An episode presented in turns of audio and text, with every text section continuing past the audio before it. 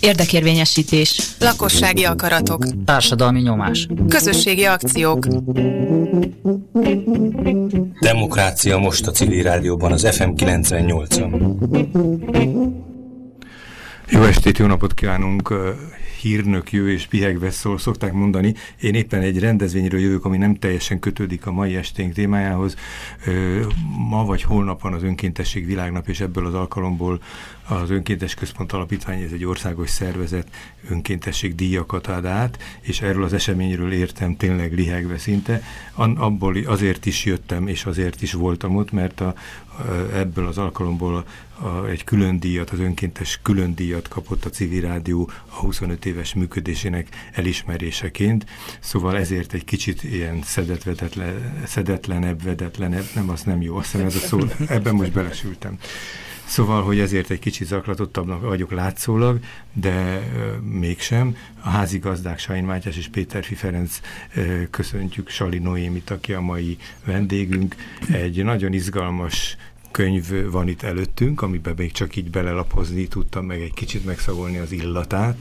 Micsoda népek ez a címe ennek a könyvnek. Sali Noémit az előző, előző 10-15 évben elsősorban a kávéházi történetekről, a polgári nyilvánosság szintereinek a körbejárásáról, ennek a megismertetésében, helytörténeti ügyekben ö, vallattuk vagy hívtuk meg. Tulajdonképpen ez az utolsóhoz kötődik talán ez a mostani is egyrészt szia, és mi, mi is ez a, mit tudsz felhozni mentségetként a Micsoda Népek című kötet kapcsán? Jó estét kívánok mindenkinek! Ez a könyv, ez egy nagyon vicces holmi. Fogtam magam, és megírtam az én házam történetét. Én egy nagy budai bérházban élek a Tabáni Dunaparton, és amikor 12 éves voltam, akkor a párhuzamos osztály történelem tanárnője, Keserű Kati néni helytörténet szakört hirdetett. Amire én beiratkoztam, mert ugye nem tudtam, hogy mi ez, de gondoltam, hogy jó lesz, és tényleg az is volt, és az első házi feladatunk az volt, hogy mindenkinek a saját lakóházát kellett föltérképeznie, milyen mélységig, az intenciókkal, módon. hogy hát vadász le a legöregebb lakókat, fagast ki őket. Aha. Mit tudunk a ház épülésének a történetéről, esetleg az építészéről, meg mit tudunk a régi lakókról, hogy kik, kik, kik éltek ott korábban. És akkor én az Ilonka nénitől szerzett információkat beírtam egy kis noteszbe, majd nem nagyon foglalkoztam tovább ezzel az ügyel, hát akkor besöpörtem a, az értejáró dicséretet, hogy, hogy jó van, jó van, derék dolog, de semmi extra, szóval uh-huh. még csak az se, hogy most akkor három piros pontot kaptam volna. De azért úgy mindig is érdekelte engem az, hogy ott mi, mi, mi volt körülöttünk, hogy kik voltak ott, mi, mi, mi volt. És Ugy, ugyanarról a házról beszélünk? Ó, én ott élek öt napos hm. korom óta, úgyhogy ilyen hihetetlen mázlim van.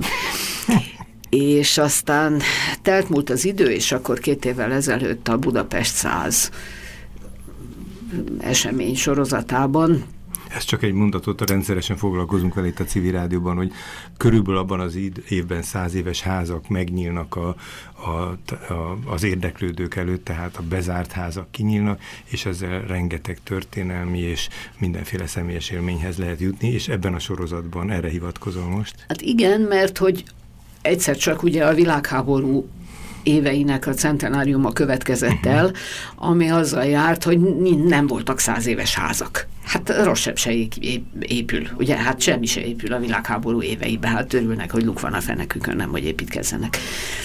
És emiatt tematikus hétvégékre váltottak, úgyhogy az első ilyen a nagykörút volt, és a következő pedig a rakpartok. Uh-huh és itt eljött az én időm, és akkor persze, mikor meghallottam, hogy ez lesz, akkor rögtön elkezdtem ebbe ugrálni, hogy hát nyilván akkor, akkor persze, hát akkor mi is nyilván kinyitjuk a házat, amelyet Hausmann Alajos épített, és én azt hittem, én ostoba, nagyképű liba, hogy én már annyi mindent tudok a házról. Na most igen ám, de ugye közben elindult az interneten az Arcanum nevű oldal, ami arról nevezetes, hogy előfizetős ugyan, ez igaz, hogy fizetni kell érte, viszont a közgyűjteményekből ingyenesen hozzáférhető annak, aki nem akar előfizetni.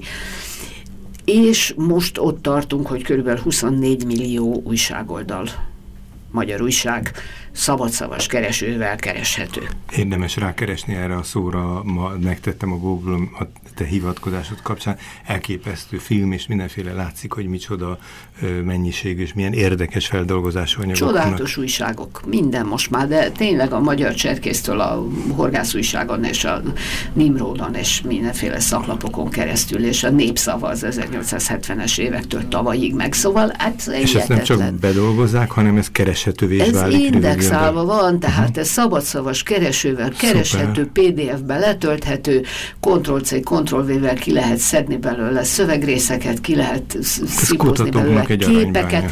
Na most hát tényleg mindenki, aki most már erre rákapott, és most már minden bölcsész nyilván rákapott, de hát csak nem értjük, hogy hogy dolgoztunk mi ez előtt. Hogy ült az ember a Széchenyi könyvtárban, és mint a mesemoziba a vukot tekertük a mikrofilmet, és úgy kelt föl az ember a székből 6-7 óra tekerés után, mint amikor 800 kilométert sík szürke autópályán, és a térdedig lógott kocsányon a szemed. Na jó, az most is lóg, mert, mert hát nyilván most is fárasztó azért pásztázni ezeket a szürke újság szövetszövevényeket. Na de hát akkor is ezerszer gyorsabb, és ezerszer hatékonyabb. Uh -huh. Mert azelőtt, hogyha volt egy hivatkozásod, mert valaki más már egyszer megtalálta és idézte, akkor igen, akkor fogtad oda, lapoztál azt jó napot, akkor meg volt a, a, a keresett szöveghely. Na de hát neked kellett felfedezni a keresni, keresendő szöveghelyet, hát megbolondultál, mire végigolvastál csak egy évet egy újságból. Hát ez egy nagyon jó ajánlása volt Jaj, ennek az új szolgáltatásnak, hogy most szóval, itt elmondom. És az ember a saját őseit megtalálja, Árkanom. és az egész botránykrónika, minden ott ki, kigyűnnek az összes elfeledett és a családba letagadó disznóságok is előjönnek, minden előjön. Na, Tehát és a akkor, ti házatok is előjön. De, és akkor felmentem az artánóra, és mondom a masinának, hogy te kis szolgám Döbrentei nyolc. Erre azt mondja nekem ez a drága jószág, hogy sűrű puty, édes gazdám, itt van neked 16.934 találat, vagy nem tudom, de szóval öt jegyű szám. Mi van? Jézus ereje. Hát mondom, nem tudok én semmit. Hát én olyan hülye vagyok, mint egy szőnyegrojt, hát nem tudok semmit. És akkor hát persze először kezdtem a címtárral, mert ugye azt is lehet kérni, hogy csak bizonyos periódikumokba keressen. Tehát akkor először kértem tőle, hogy akkor csak a budapesti cím és lakásjegyzék köteteit azt nézze nekem, és abba keressen akkor egyszer csak rájöttem, hogy igen ám, de a legelső néhány évben még a régi házszámozása van az utcának, úgyhogy az első két-három évben még Döbrentét 16, aztán felváltva Milyen 8 16, derülnek végül már csak 8, hát igen. És akkor hát szedtem ki a neveket ugye budapesti cím és lakásjegyzék, akinek abban az évben bejelentett lakása van a városban. Tehát ebben a, a csakban, ebben a keresésben csak azokat a neveket találtad meg, akik ott laktak, még nem történeted, vagy nem háttered, vagy ilyesmi. És akkor lett egy névsorom, 1896-tól Hát az első lakók 95-ben már megjönnek, de a 96-os kötetben vannak benne először, és akkor onnantól mentem, végül is aztán úgy döntöttem, hogy, hogy anyám az utolsó beköltöző 947. De hát azért ez is ugye elég sok időnak. És akkor lett egy listám, végül is összesen aztán akkor persze mentem a levéltárba, és akkor választói névjegyzék, meg ami egyetlen egy évnek, 41-nek van meg a, a népszámlálási uh -huh. íve. Az, azokat eltették valamiért, az összes többit nem. És ez is egy mekkora hülyeség már, hogy ezt meg kell semmisíteni. Hát miért? Hát titkosítsák ezer évre, de hát az ezer évre elteltével hat férjen már hozzá a kutató. De nem. De ezt az egyet, ezt eltették. Na most ez is csak külön engedéllyel kutatható, mert ebbe meg abban az időben ottan valami tetű a pirossal kis finom pici kis ibetüket a zsidó vagy annak vélt polgárok neve alá, úgyhogy a kis izraelita kis ibetű. Uh, úgyhogy emiatt ez ilyen érzékeny adatokat uh mhm. -huh. tartalmazó cuccnak minősül, és csak külön engedéllyel lehet kutatni. Na minden esetre, hát szóval ezekből még jöttek nevek elő azon kívül, amit a címjegyzékben megtaláltam, illetve és az OSK gyászjelentésgyűjtemény. Hát nagyon komoly forrás helyeket Jaj, kezdtél hát itt, aztán, aztán utána meg már elszabadult a pokol. Mert akkor lesz Van egy veszély, nem, mint a sóbánya, hogy az emberre rádől egyszer, csak hogy tud-e, ki tud-e mászni alul, hogy áttekintse az egészet, Hú, mikor ilyen rengeteg adatot lesz. kimászoltál a sóbányában, még szobrokat is faragszott tud közben, Kif, kifelé kecmeregtedben. Szóval végül is 90 ember és család mhm. gyűlt össze, és mindenki benne van, akit megtaláltam, van, akiről tényleg nem derült ki semmi. Van két néni, azok egyszerre jöttek, egyszerre mentek, körülbelül egy évig vannak ott, nem is tudom azt sem, hogy rokonok voltak-e, vagy se, semmit nem találtam róluk.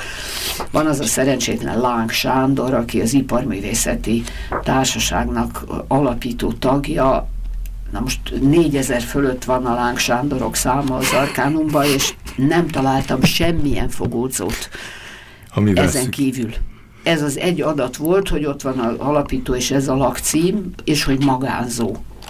Ami azt jelenti, hogy a tőkéjéből él, a saját vagyonából él. Semmit nem találtam róla, azt hittem magukta megüt.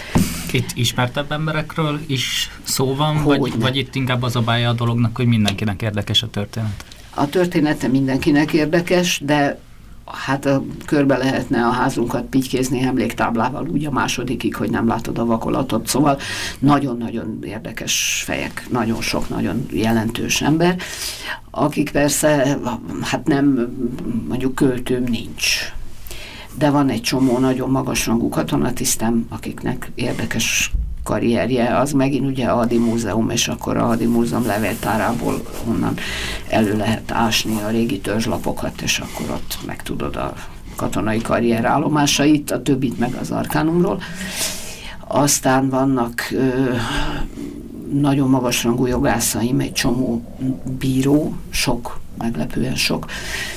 Azután vannak mérnökök, aztán vannak ö, a vasúti, nagyon magasrangú vasúti tisztviselők. Tehát ugye, ugye az egész régi Magyar Államvasutak pályafenntartási főnöke például egy kitűnő ember. És akkor bankárok, amihez én nem értek, de hát ettől még az érdekes volt, akkor állami számvevőszék, van, van valami oka annak, hogy ilyen prominens társaság jutott össze, vagy ugyanezt a szomszédházról is ki lehetne deríteni? Az utcánkban szerintem minden házról meg hát lehetne csinálni ezt. Olyan, a ami... környék ilyen lett, hm. igen, mert hát ez a budai Dunapart nagy három-öt szobás gyönyörű polgári lakások, és hát ide ilyen jobb népek költöztek. Úgy is hívták, hogy a méltóságosok kávéháza volt a, a régi Market kioszk.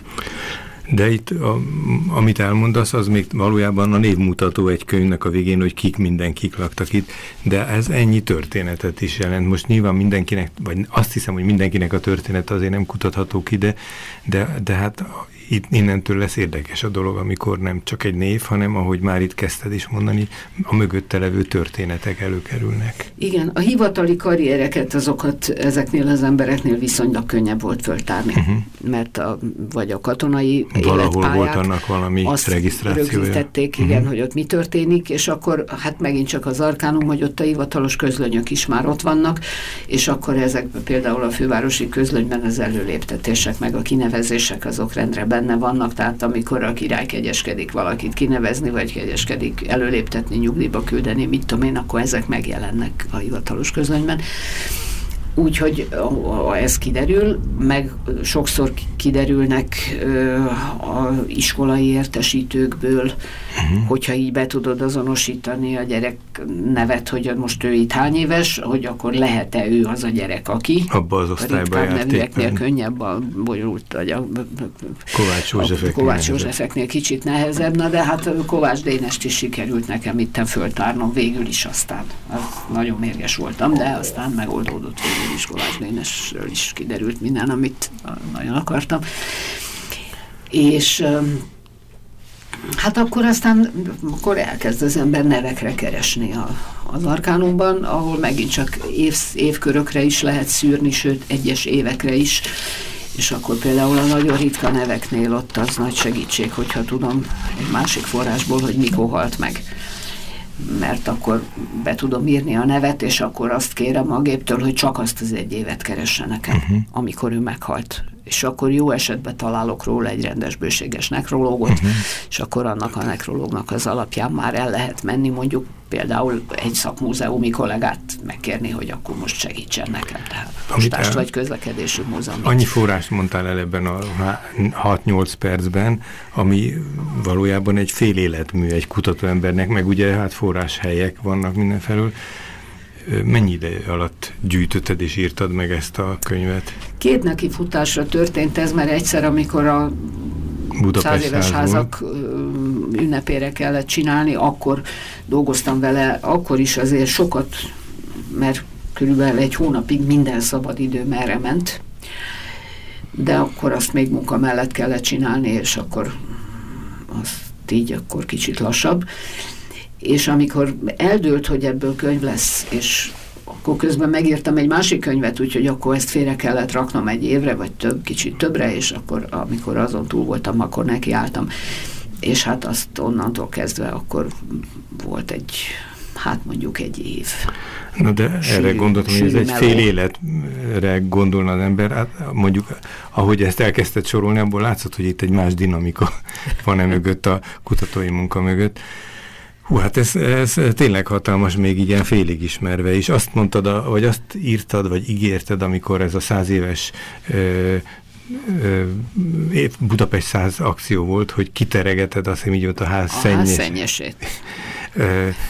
Amikor, amikor az első nekifutás volt, akkor tulajdonképpen magányos voltál, vagy voltak a házban azért, akik ehhez akkor még egy ilyen közösségi esemény ígérkezett, akik, akik veled tartottak, vagy akikkel lehetett párbeszédet folytatni? Miután van három olyan család a házban, akik már a háború előtt óta ott vannak, és most az ötödik nemzedéknél tartunk a beköltöző honfoglaló őszülőkhöz képest.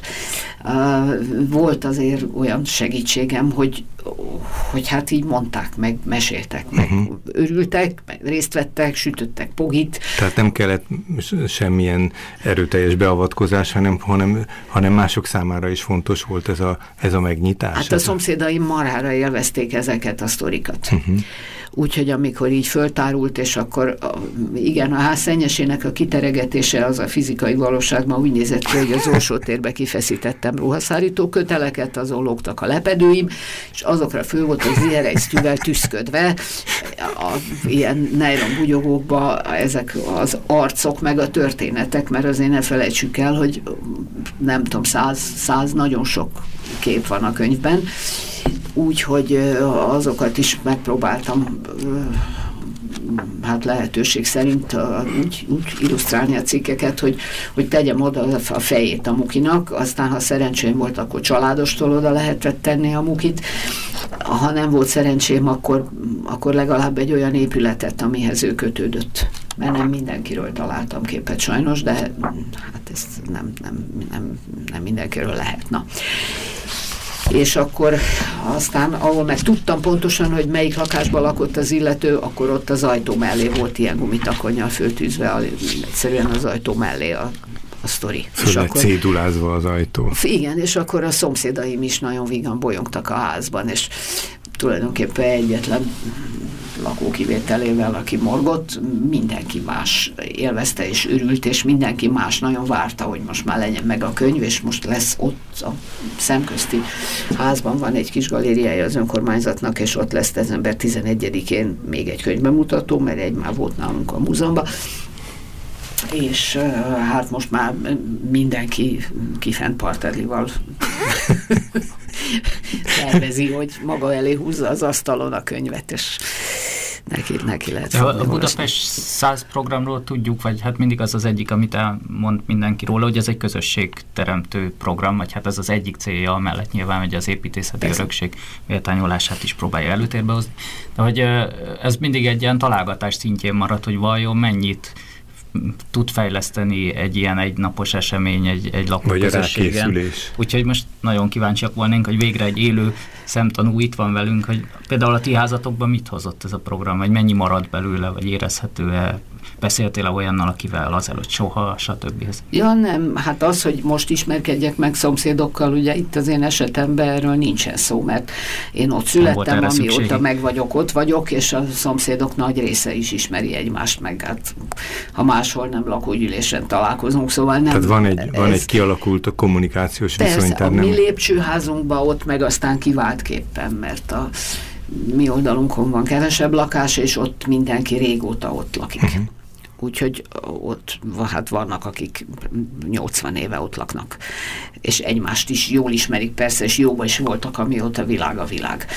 És akkor ettől van egy ilyen nagyon jó hangulat, meg hát ilyen nem tudom, mikor én főzöm a lekvárt, akkor viszem a kis csupraimat, amikor náluk sül a süti, akkor át Tehát ez tulajdonképpen ez egy folyamatos süti. állapot, nem, nem ez az esemény boly, bolygatta meg a viszonyokat. Igen, nem, nem, nem. Lett valami új dolog ebben a egy, egyébként kialakult együttélésben, vagy pedig most csak annyi, hogy várják a kötetet, szeretnének vele szembesülni, vagy szóval hozott-e, ahogy a Matyi kérdezte, valami eddig nem nem feltétlen kell, hogy tehát nem a hiányérzetünk miatt kérdezzük ezt, csak hogy került-e valami olyan dolog a kapcsolatba, vagy a viszonyba, ami eddig nem nagyon volt jellemző. Nem tudom, az emberi viszonyokban nem, de a helyhez való viszonyban hát mindenképpen. Az is, az és az is szerintem elég fontos, hogy hogy egyszerűen olyan szomszédok, akik nem olyan nagyon régóta laknak ott, Aha. meg nincsenek még annyira be családiasodva a házba, meg a környékbe, ők most elkezdtek nagyon hirtelen érdeklődni. a helyszelleme. A helyszelleme. A helyszelleme ez nálam lakik, és akkor időnként, mint a rúgós krampusz a dobozából kiugrik.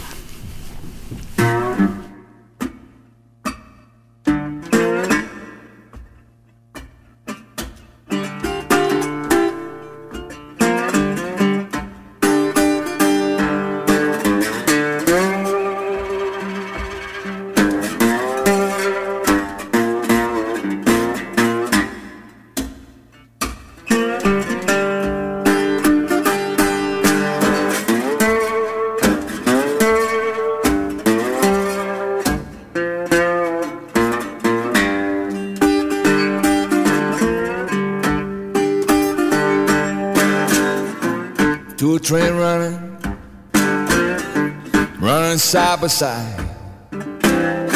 One was my baby. I believe she's satisfied. It's two train running, running side by side.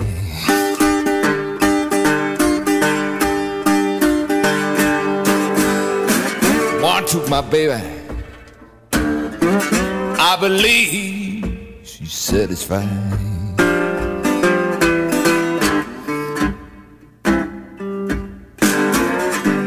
Hey, Mr. Conductor Man, can I ride you blind?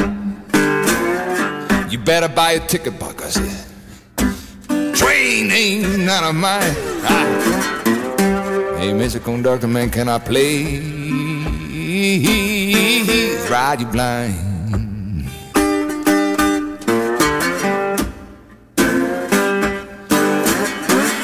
You know you better buy a ticket, cause it's this train ain't none of mine.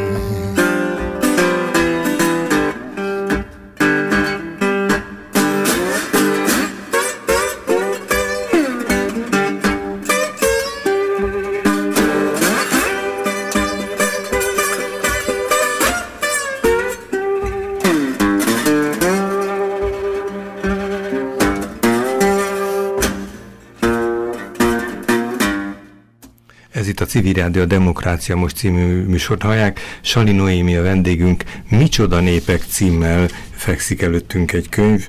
Ö, hát 280, 274 oldal, ha jól néztem.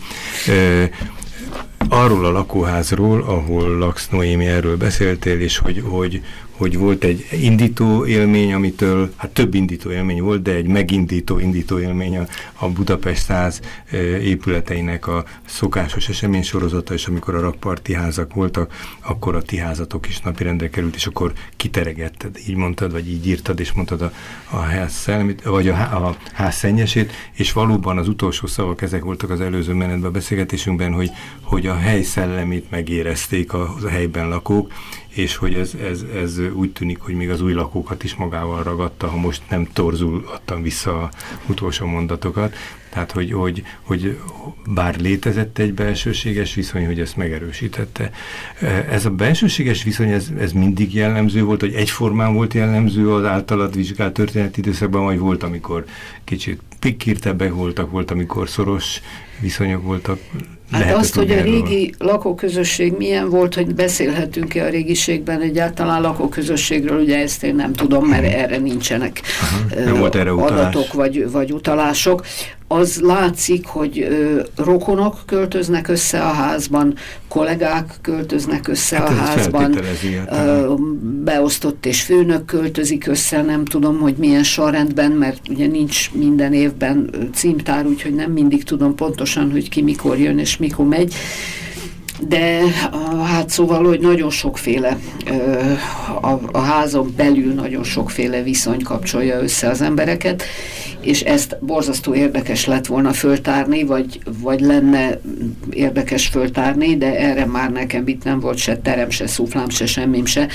Ezt én rábízom valakire, hogy kezelje ezt a könyvet forrásként, és dolgozzon belőle ilyen szempontok szerint. Tehát Mert, a társas életnek a részleteiről kevés adatot. Igen, igen, igen. Az, hogy ők egymással jobban vannak, nincsenek jobban, hát az, hogy mondjuk egy bankból három kollega is beköltözik a házba, ez azért, ott azért lehettek arra utal, hogy, valamit, hogy azért ezek ott jó viszonyban lehettek egymással persze. De mondom, ennek a részleteit nem lehet, nem lehet földeríteni.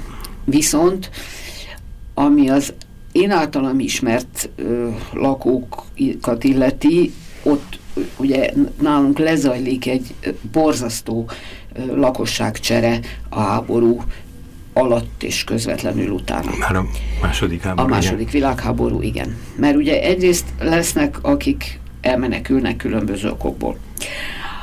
Lesznek, akiket, akiket megölnek. Tehát vannak nekem veszteségeim, Maut hazámban meghalt fiú, meg a Holos Józsi bácsi, aki hát az egyik legelképesztőbb fej a könyvben, aki kétszer is a Magyar Posta vezérigazgatója, ő csinálta a Csepeli Szikra távírót, ő a Magyar Távközlésnek, a Magyar Hírközlésnek az egyik apostola, egyetemi magántanár, minden, amit akartok, szóval egy nagyon-nagyon-nagyon kitűnő ember, jelentős, tényleg európai jelentőségű találmányokkal, meg meg hát hatalmas tudással a fejébe, aki egyszer valamikor 18-ban postavezérigazgató, és utána még a Horti is kinevezi őt postavezérigazgatónak, majd egyszer csak nem találom a halálozási dátumát. Sehol. És azt hittem, hogy a guta megüt, és akkor hát a posta se. Csak úgy hát nem lehet úgy hagyni, hát egy ilyen jelentőségű emberről, hát hogy, hogy nem tudjuk már. Hát azért bocs, hát a Magyar Posta vezérigazgatói, főleg abban az időben, hát azok nem ilyen Magas politikai pozíció. kinevezettek voltak, hanem komoly emberek. Hát szóval akkor ez, hát, nem, nem ilyen senki házi ejtőernyősöket dugdostak ilyen pozíciókba, hát nagyon ki kellett azt érdemelni. És, és amikor őt kinevezik, akkor az egész magyar műszaki élet újjong, és az egész posta személyzet újjong. Uh-huh hogy végre egy szakember, és mennyire jó, és, és hú, mindenki tök boldog tőle. És akkor egy ilyen pali eltűnik nyom nélkül a szemed elől. Hát azért mi van már? Hát ezt nem lehet. Ugye? Hát és nem mi lehet, lehet hát, Mit tettél? Na hát, mi, és akkor a másik nagyon fontos forráscsoport, beiratkoztam én a Magyar Családkutatók Egyesületébe, ami szintén egy egészen pompás valami, ha akarunk lenni civilek, hát ővelük uh-huh. nagyon érdemes lenne erről is beszélgetni, mert ez, ez egy csodálatos dolog. Egy nagyszerű csapat, remek hírlevéllel, és befizetsz valami egészen jelképes összeget egy évre, és onnantól kezdve te hozzáférsz olyan adatbázisokhoz, anyakönyvekhez, indexált anyakönyvekhez. Tehát egy civil szervezet, amelyik saját maga is egy adatbázist épít. Elolvassa az elolvashatatlan, rettenetes szálkás betűkkel 1700 akárhányba írt anyakönyvekből a neveket, és azokat számodra kereshetővé teszik, szóval egy csodálatos uh-huh. munkát végeznek. Na és akkor hát ott aztán addig néztem az anyakönyvet, addig néztem az anyakönyvet, amíg egyszer csak megtaláltam a Holós Józsi bácsit, amint a gettó felszabadulásának a más napján hal meg egy csillagos házba a Veselényi utcába. És akkor én ott tényleg elbőgtem magam. Szóval, a, kuta, a kutató, ez jó pillanat, hogy erre, erre terjem, hogy a kutató azon kívül, hogy tényeket, adatokat, sokszor száraz adatokat lát, de magával ragadják az érzelmeit. Tehát megteheti, hogy sír és nevet, boldog és szomorú. Elvileg ilyet azt hiszem nem szabad csinálni, de mivel én hivatalosan nem vagyok történész, és, Te egy más kutató vagy. És én egy másmilyen kutató vagyok, és sose sikerült engem senkinek még semmiféle skatulába begyömöszölnie. Úgyhogy ez a könyv is tulajdonképpen nem tud megmondani, hogy micsoda. Ezt nem lehet megmondani, ez egy, tekinthetjük egy lexikonnak, de a nevek nem ABC-ben vannak, tekinthetett történelemkönyvnek, de valójában ez egy teljesen alulnézeti történelem, és szerintem pont ez benne a nagyon érdekes, hogy te itten Konfráter János viceházmestertől Hieronimi Károly kereskedelmügyi miniszterig találod egy keresztmetszetét a magyar társadalomnak ebből az 50 évből. Mindegyikből van egy vagy néhány, de teljesen más életutak még a katonák meg a bankárok is. És akkor ebből az egészből, ha végolvasod a könyvet, akkor kikerekedik ez az egész útvaros hányadék, förtelmes, undorító 20. század egy darabba. Hát jól megmondtad a maga egy jelzőcsokorra hát igen. a 20. századról, ami, hát... ami nem jelenti azt, hogy más szempontból meg szerethető is nyilvánvalóan, és benned is biztos vannak ilyen pozíciók. Vannak nagyon édes történetek de, is vannak. De hát az, hogy mi rajzolódik ki, igen, ez csak tényleg... most elmondtam a Józsi bácsit, de most akkor tegyük le melléje a másik, másik végletet, a Kárpáti Kamilót, aki a magyar hadsereg főparancsnoka, a Horti kedvenc katonája, aki az első világháborúban úgy kitünteti magát, hogy nem látod az Attilája színét a kitüntetésektől, mert úgy ki van pitykézve szegény ember, hogy tényleg nem tudom, hogy menni, hogy tudott annyi vassal a hasán. De, és ő egy nagyon-nagyon jelentős és, és, és klassz katonaember volt, és ugyanakkor pedig egy, egyfelől konzervatív ember, másfelől pedig szerintem szívből utálta a németeket, legalábbis ő nagyon ellenezte hogy a Horti a Hitlerrel ott ilyen csókos haverságba keveredjen, és hogy, hogy a leges-leges legfőképpen ő nem akarta a fiait a vágóhidra vinni. Tehát ő a magyar katonákat nem akarta egy háborúba beleengedni. És a gömbös az a tetű az beszél, addig beszél lyukat a Horti hasába, amíg a Horti végül is lapátra nem teszi a Kárpáti Kamilót. Hm. Aki egy évig lakik a házunkba, és közben ellopnak tőle két szőnyeket. Na most, de nem ezért fognak elköltözni. És akkor egyszer csak olvasom a Palavicsini Andrási Borbála kitelepítési naplóját és amúgy is itt a kitelepítettekről többször van a könyvben szó, mert, mert ez egy másik fogyaték, most ugye a, a házbeli lakosság csere, hogy, és akkor kitelepítik őket. Na most akkor, és azt írja a Palavicsini Andrási Borbála, hogy és akkor megérkezik velük a vagon Besenyszögre, tehát egy falu ott Szolnoktól kicsit arrébb, ami fölött a gólya nem repül át, és névsorolvasás van a peron, peronon ott, ahogy szállítják le őket, és akkor gúnyorosan olvassák föl a rangokat és a címeket, és ott elhangzik a Kárpáti Kamiló neve, és ő nem tudja, hogy ki, csak látja, az, hogy érzi ezt az általános döbbenetet, ami ott kiül az arcokra és akkor valahogy kiskanállal kivakarnak a vagomból egy emberi roncsot. De hm. amúgy is csupa mumia, egy csomó idős embert uh-huh. visznek oda. Hányat írunk ebben? 50. 50. Uh-huh. Tehát a kitelepítésének. És akkor leszedik valahogy szerencsétlen Kárpáti Kamilót, aki itt 75 éves, és szívrohamot kapott útközben a vonaton. És akkor lerángatják őt oda a, a sárba, és még ott fog élni egy cigányputriba, vagy másfél évig, mire aztán keserves embertelen kínok között meghal a szolnoki kórházba. Hát szóval mi már? És akkor ezt ragd le a Józsi bácsi mellé, a Holós József mellé, és akkor igen, akkor ott van neked egy darab 20. századod. Ugye a népdes hogy aki dudás akar lenni, hogy pokolra kell annak menni, hogy te hát, pokolban is voltál, meg a mennyekben hát is ebben pokolba, a történetek pokolba, kapcsán. Hát igen. Vagy Most ott itt... vannak a Malama, Malama ezredes meg a felesége, ez egy fehér orosz tábornok, aki elmenekül a, a, a forradalom elől 18-ba menekülniük kell, és Budapestre. azt is elmeséli az újságíró, aki ottan kérdezgeti őt, hogy, hogy hát szóval így a, a családjuk háromnegyed részét írtozatos kegyetlenséggel végezték ki, és hát ők ott szerencsétlenek bentik az írhájukat, és a házunkban működik egy ö, orosz légiónak a központja, ahol Horti heti vendég teán, és akkor a Malama ezredes meg a tisztársai ott, ott találkoznak, és nagyon érdekes riportok vannak a, ezeknek az orosz emigránsoknak a budapesti életéről a 20-as években, hogy iskolájuk van, hogy templomuk van, hogy, hogy kőbányán laknak egy kolónián, többen közülük Szabadkozok, kérdezem, hogy ezek, ezekre is hivatkozol, vagy ezekből is idézel? Persze, itt a, hát ez itt le van, a malamájék itt le uh-huh. vannak írva. És akkor szegény Malama bácsi aztán Franciaországban, ahová hogy az egyik gyerekük menekült, ott őt meglátogatják a 30-as években, és akkor a Malama bácsi ott meghal, de a felesége Anna Pavlovna visszajön, egy, az egyik zsidó bankárom özvegyénél lesz albérlő, és ott fog lakni ez a az orosz nagyhercegnő az ostromig, és még azon is túl, tolmácsol a szovjet kiskatonáknak, amik most azért ez is milyen már.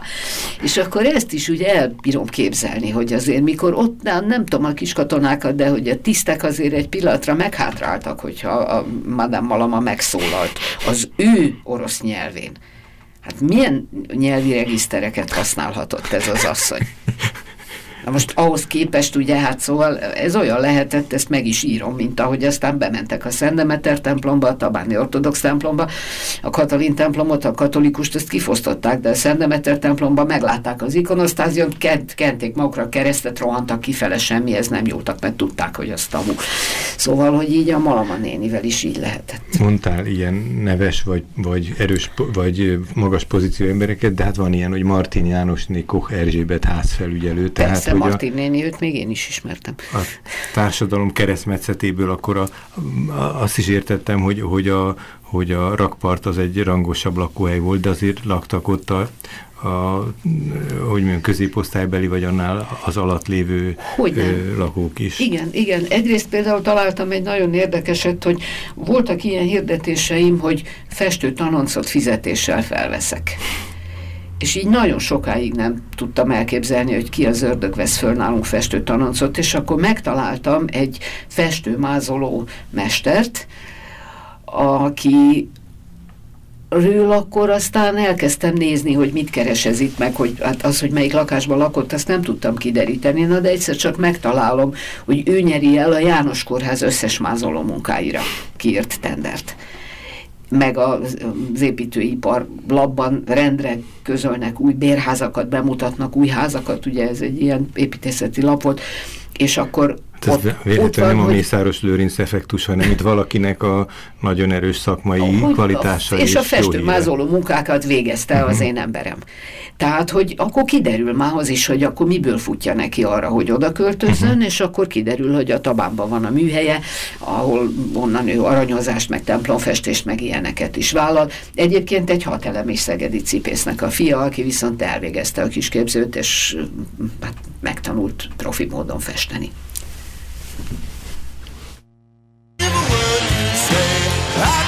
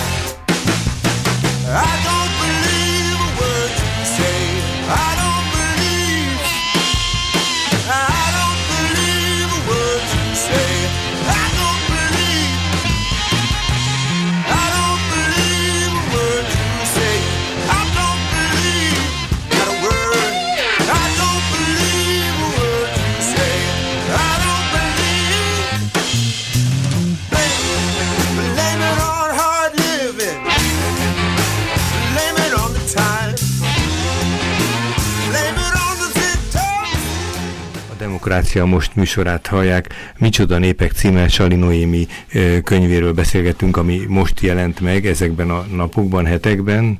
Meg- Hetekben. Hetekben. Már két hete is megvan annak. Hú, milyen öreg darab itt előttünk.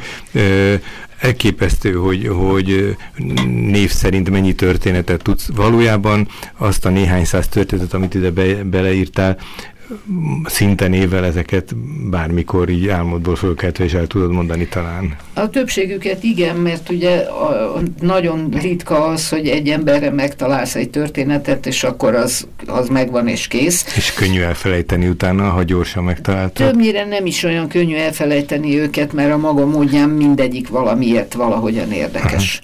Amikor találok egy ilyen jábor... De hogy arra utalok, hogy, hogy akit viszont nehezen tudsz megtalálni, sokat kell utána járni, az jobban megjegyzi. Hát talán azt ez- meg aztán pláne, igen. Aha, szóval bocsánat. van, aki azért érdekes, mert, mert azt hittem, hogy semmit se találok róla, aztán egyszer csak mégiscsak, a másik azért érdekes, mert azt hittem, hogy nagyon sok mindent találok róla, és ez igaz is volt, csak nagyon nehezen.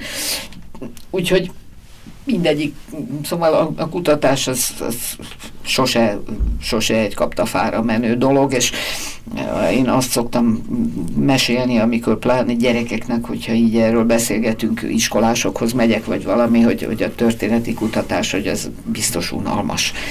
Hát én ezzel úgy vagyok, mint a rezgő orcimpával, rezgő farkincával beindult vadász ebb, amint befúrja magát a susnyásba. És Hú, hát a képileg is, reméljük a hallgatók most írták haladok meg, előre. megszemélyesít. És itt nincs még vége, mert ugye haladok előre, és akkor igen, de a jobb oldalt egy zsenge fácán csibereppen fel.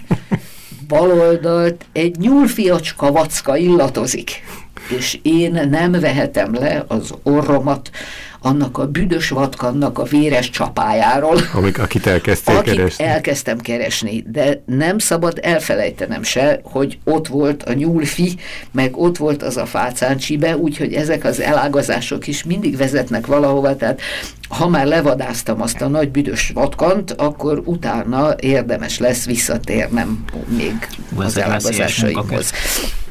Ez egy nagyon veszélyes munkakör, főleg amikor például arra ocsútsz éjjel fél kettőkor, hogy most akkor húvaz, tehát hogy éjjel fél kettő van, és én teljesen belebonyolódtam, belebolondultam itt a keresem, nem találom, farkinca rezeg, orcimpa rezeg, és puff, belesik a fejem a klaviatúrába, ha most azonnal le nem fekszem.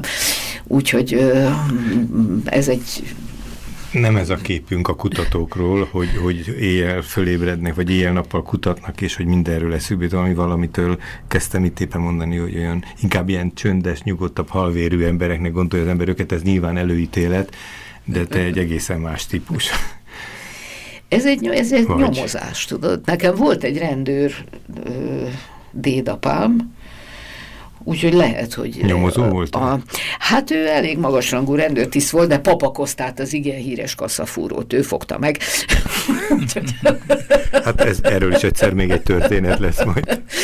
Szóval lehet, hogy ez, ez is bennem van egy kicsit, hogy így ez az utána menni, nem ereszteni, addig menni, megfogni. Ez, ez lehet, hogy egy ilyen dédapáról rám maradt genetikus izé. Ez most lehet, hogy egy kicsit erőltetett kérdés lesz, de hogy egy ilyen besorolhatatlan műfajú könyvet, mint ez, egy életrajz gyűjtemény, ezt tud- tudják ezt használni mondjuk kutatók, vagy történészek, vagy szerinted kik, kik azok, akik igazán mondjuk így szakmailag meríthetnek belőle? Nyilván van sok ember, aki izgalomba jön ilyen régi történetek, láttam, vagy olvastam, de hogy, hogy az így szakmailag van ennek helye? Hát nézd, szakmailag, annyiba, szakmailag nincs helye. De mégis annyiba van helye, hogy ö, bizonyos ö, foglalkozási körökből összegyűjtött nagyon érdekes embereknek nem biztos, hogy van máshol ennyire részletes életrajza, vagy nem biztos, hogy ennyi mindent meg lehet a, mondjuk a civil életükről például tudni. Azután, hogyha valaki szociológusként vagy városantropológusként venné kézbe ezt az én könyvemet, akkor ott nagyon messze menő érdekességekre bukkanhatna. Aztán, hát van benne egy névmutató, ami közel ezer név. Aztán. Hát mert ugye van az én 90 emberem családostól pereputyostól, de ők kapcsolatban vannak mindenkivel. Úgyhogy az akkori magyar valóság mindenféle figurái ott felmerülnek, és ha többet nem is, de ennyit azért megcsináltunk, hogy megcsináltam én, hogy hát legyen, egy, legyen már egy névmutató. Én magam megdöbbentem a végére, hogy ez egy milyen borzasztóság. De hát persze benne vannak olyanok, hogy mit tudom én, kik voltak ott egy dísztemetésen, mert nagyon érdekes az a névsor. De akkor rögtön már ilyen hálózat, ilyen kapcsolatok tárulnak föl, hogy kik azok, akik mondjuk elmennek az ő temetésére, vagy kik azok, akik szerepelnek egy, egy, egy partecédulán, vagy mit tudom én. Tehát, hogy, hogy az akkori Budapestből azért mégis közel ezer névnek van köze az én Döbrentei utca 8-amhoz. Ez lehet kiindulási alapja egy egy valamilyen kutatásnak. Azon kívül biztos, hogy lesznek olyanok, és nagyon szomorú leszek majd, mikor ez kiderül, akik a saját családtagjaikat fogják itt megtalálni. Hm. Mert van, akit nekem sikerült megtalálnom még időben, és akkor az nagyon jó volt, mert akkor tudtam történeteket, fényképeket, mindenféle nagyon örömteli információt kapni tőlük, de hát biztos, hogy lesznek olyanok, akik majd most fogják megtudni a szomszédtól, hogy Margitkám benne vagytok ebbe a könyvbe, és akkor Margitkámnál ki fog derülni, hogy ott van három kiló jobbnál jobb fénykép egy olyan fejemről, akiről nekem nem sikerült találnom.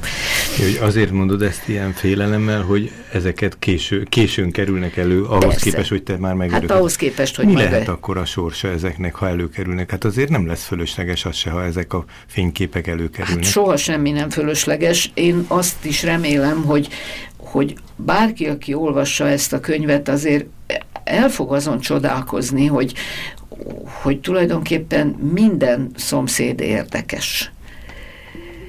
És mindenkinek a saját házában is minden szomszéd érdekes. És ha nem most érdekes, akkor majd 50 év múlva lesz az és hogy jussunk el odáig, hogy mi magunk is ebben a város szövetben valahogy érdekesek vagyunk, akkor egy kicsit az ember már más felelősséggel viselkedik a saját városában, a saját városa iránt, meg hogy ezek a kapcsolatok, ezek a kapcsolódások. Szóval csak egy kicsit kell hátralépni, egy picit kell messzebbről nézni, hogy, hogy rá tud csodálkozni, hogy ez mennyire érdekes és akkor menjél közelebb, és akkor vakard meg nagyon közelről, és akkor meg még sokkal jobban elcsodálkozol, hogy mennyire érdekes. Az előbbi zene előtt vagy után ezt a szót használtuk, hogy a hely szelleme, hogy valójában azt írod itt körbe, vagy azt olvashatjuk el majd, amikor még alaposabban tanulmányozunk, hogy hogyan épül föl a hely szelleme, hogyan bontakozik ki. Nem valahol nem csak úgy volt, néha az ember úgy gondolja, hogy persze ilyen is van, hanem hogy a, hogyan azok az emberek, akik ide beköltöznek, akik ezt használják, hogyan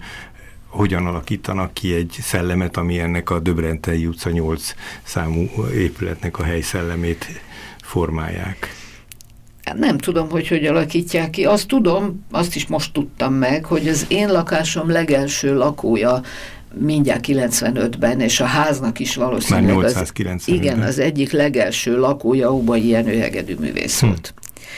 És akkor én úgy meghatottam, és úgy összekaptam magam, hogy ilyen aggódva néztem körül, hogy porcica, pókáló, beágyazni, mi van, tehát hogy rendet kell rakni hol is lakom én, te jó ég. De, de hát biztos, hogy valahogy így kialakul egy ilyen szellem. Azért itt általában nagyon művelt, nagyon kulturált, magas sarzsiba lévő, és ahhoz képest nyilván viselkedő emberek sokasága indít Aztán utána jönnek másféle népek is, meg aztán vannak, hát mit ott van nekem Méheli bácsi, aki a, a magyar fajel, fajbiológia, így hívta ő maga, tehát egy nagyszerű tudós volt, egy csodálatos ö, ö, akadémikus professzor, Nemzeti Múzeumban, a hüllőtár, ő fordítja a Nagy Brém első köteteit, az egész Nagy Brém sorozatot, ő fordi, vagy ő, ő szerkeszti, és egy adott pillanatban elborul az agya, és egy ilyen paranoiás, elmebeteg zsidó gyűlölő szörnyeteg lesz belőle, akit aztán meghurcolnak annyira teljes joggal le is csukják, hogy mikor már olyan vén, hogy nem bír elmászni a bíróságra, a népbírósági tárgyalást ott tartják a lakásán, a Döbrentei nyolcba. Ott vannak a jegyzőkönyvek. Szóval ilyen, ilyen figurái Ez is ilyen vannak. Hát, egy szerint. agyrém a Méheli bácsi. Uh, és akkor uh, ugyanakkor meg ott van például egy másik, van egy, van egy rendőröm, a Kula László, ezzel a nagyon fura névvel, aki uh, az újpesti kapitányságon nagyon magasrangú ö, tiszt, és akit szintén elővesznek, de aztán akkor kiderül a tanúvallomásokból, hogy, hogy hogy ő ugyan ténylegesen kimondják róla, hogy antiszemita volt, de hogy, de hogy nem ő deportáltatja az újpesti zsidókat, nem ő megy értük hajnalba, hanem a budapesti rendőrség megy értük hajnalba, és őnek is semmi szerepe ebbe a dologban nincs. Hogy amikor ott megcsinálják a gettót, akkor ő már saját kérésére nyugalomba vonult hogy azok a fordulatok, amiket a, a honosítási kérvények elutasításakor leír, azokat nem ő találta ki, hanem a keoknak az előírásai voltak, hogy mit kell odaírni, úgyhogy először nagyon elkezdtem utálni, aztán, aztán kiderült, hogy azért annyira annyira, amennyire akartam, annyira nem utálhatom őt, mert hogy tulajdonképpen hát egy ilyen, ilyen szemellenzős bányaló, aki végezte a saját munkáját, és azt maradéktalanul, és azt kifogástalanul, és azt hibátlanul, függetlenül attól, hogy emberéletek múltak, vagy nem, ő nem mentett meg senkit, de nem lépte túl a, hatáskörét, szóval nyilvánvalóan hát ezek nagyon ellentmondásos és, és helyre tehetetlen ö, szereplők, de hogy így a, az én vehemenciám, hogy most kit utáljak és kit ne utáljak, ugye ez, ez tudott módosulni azért a, a források ez egy, egy ilyen összeállításánál egyszerre dolgozik talán az, az, a, a leíróban a, a, az ítélet és az írgalom is valahogy, hogy meg, meg is lehet-e bocsájtani neki, meg, meg, meg, meg az, hogy milyen ellentmondásos figurák, mint az előbb ezért Dostoyevsky figura jutott hirtelen eszembe, amikor ezt a Igen, és hát ugye említetted. közben, hogyha én egy normális, igazi történész lennék, egy igazi szabályszerű, kockafejű történész lennék, akkor nekem semmiféle érzelmet nem lenne szabad belevinnem ebbe a történetbe. Akkor most miről beszélgetnénk? ezek az én szomszédaim. Hát. Az én szomszédaim, akiknek még van, akinek a leszármazottai élnek. Meg akik az én gyerekkoromban még éltek. Mhm. Uh-huh.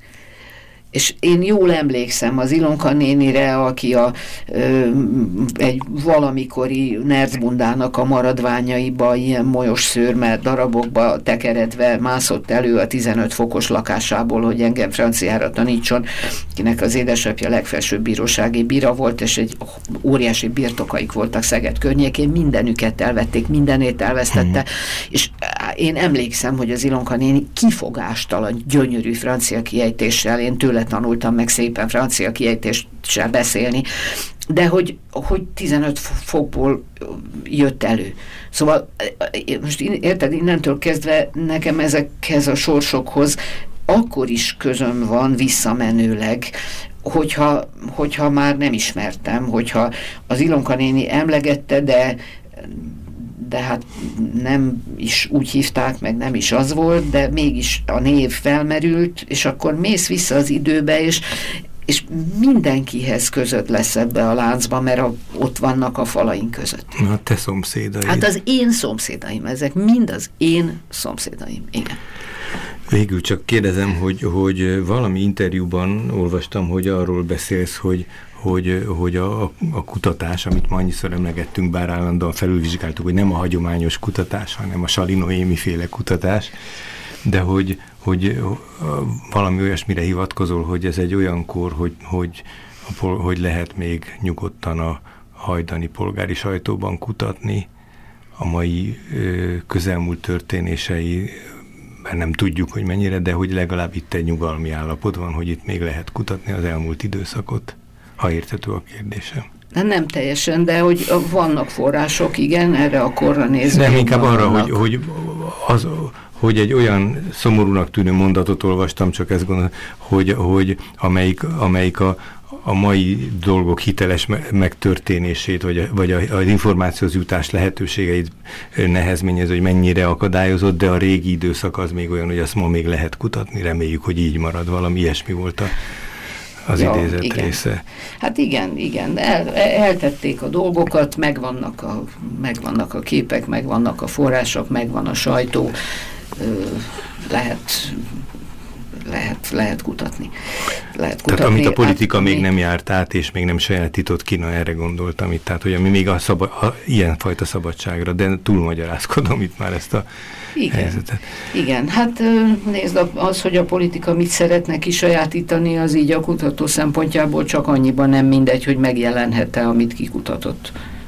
Ez, ez, ez az egyetlen kérdés tud felmerülni, hogy engednek-e publikálni, de hát azt gondolom, hogy ilyen szempontból ezt, ezt a könyvet, ezt ö, mindenki bátran kézbe veheti, mert aki a kitelepítetteket fogja siratni, az remélem, hogy egyszer csak rácsodálkozik a, a, az én ö, füstbe ment zsidóimra is, és fordítva, tehát, hogy, hogy itt azért annyira egymás mellett vannak, egy házban vannak ö, mi- lakás szomszédok ezek az emberek, akiknek a sorsa hónapok vagy néhány év különbséggel fordul tragikusra ugyanazon történelem, ugyanazon ház, ugyanazon Dunapart, és akkor megnézheted ezeket a párhuzamokat, ezeket a rettenetes párhuzamokat. Sari Noémi Micsoda Népek című könyvéről beszélgettünk, és persze másról is. Köszönjük, hogy eljöttél. Hát én is köszönöm szépen a figyelmet, meg a türelmet.